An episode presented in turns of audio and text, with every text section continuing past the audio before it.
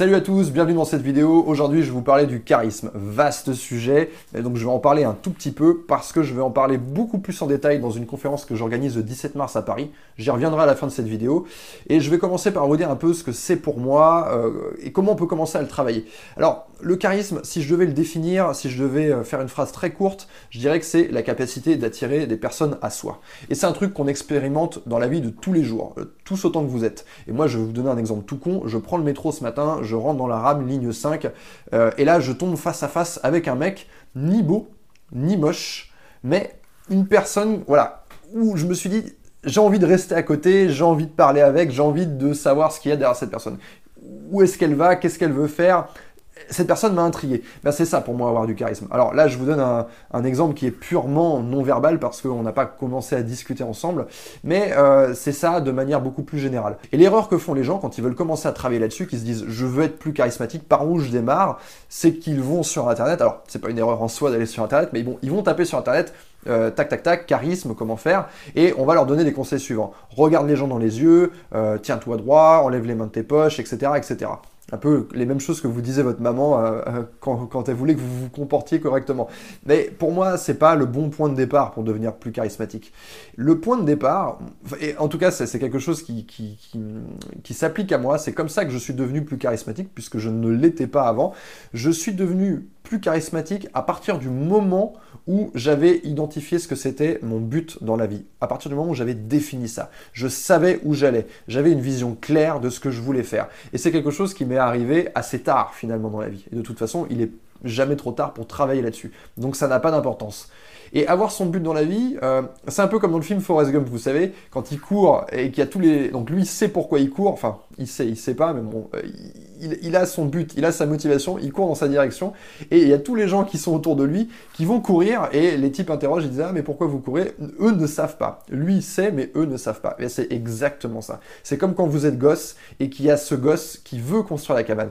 Il sait où il veut construire la cabane, il sait à quoi doit ressembler la cabane, et il y a tous les autres enfants qui vont le suivre, qui vont avoir envie de le suivre parce que cette personne elle a un but et qui vont avoir envie de participer à la construction de la cabane. Donc la première étape pour avoir du charisme, c'est de trouver votre cabane. Une deuxième erreur que les gens font, c'est qu'ils veulent construire la cabane de quelqu'un d'autre. Je m'explique.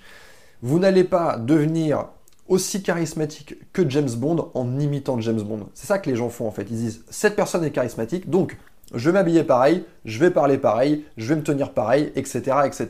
Mais ça ne va pas fonctionner parce qu'il vous manque la chose la plus importante. Il vous manque le but de cette personne et la personnalité de cette personne.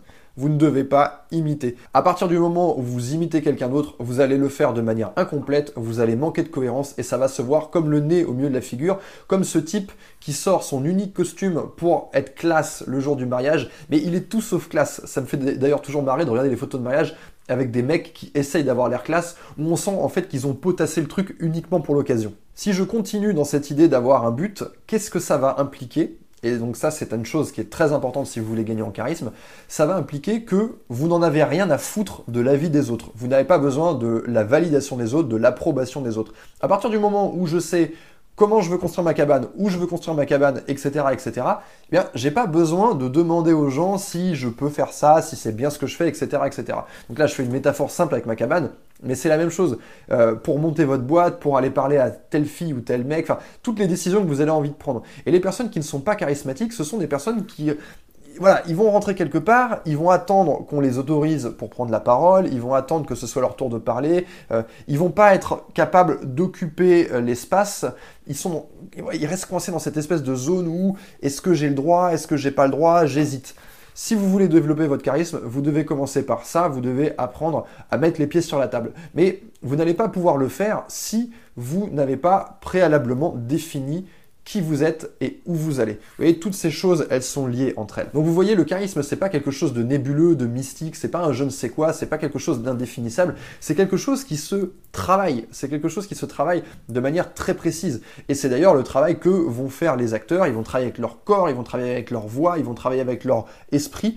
Et si ce travail vous intéresse, si vous voulez devenir quelqu'un de plus charismatique, eh bien, je vous invite à me retrouver le samedi 17 mars à Paris, donc lors de la conférence que j'organise. Je ne serai pas seul sur scène, je serai avec Mathieu Soriano, euh, qui est expert en développement personnel, hypnothérapeute, et avec lui, on va vous donner les meilleurs conseils, les meilleures techniques, et on va vous faire faire de la mise en situation pour travailler sur votre charisme. Je vous retrouve le 17 mars, le lien pour l'événement est dans la description. Dépêchez-vous de prendre vos places parce que c'est limité.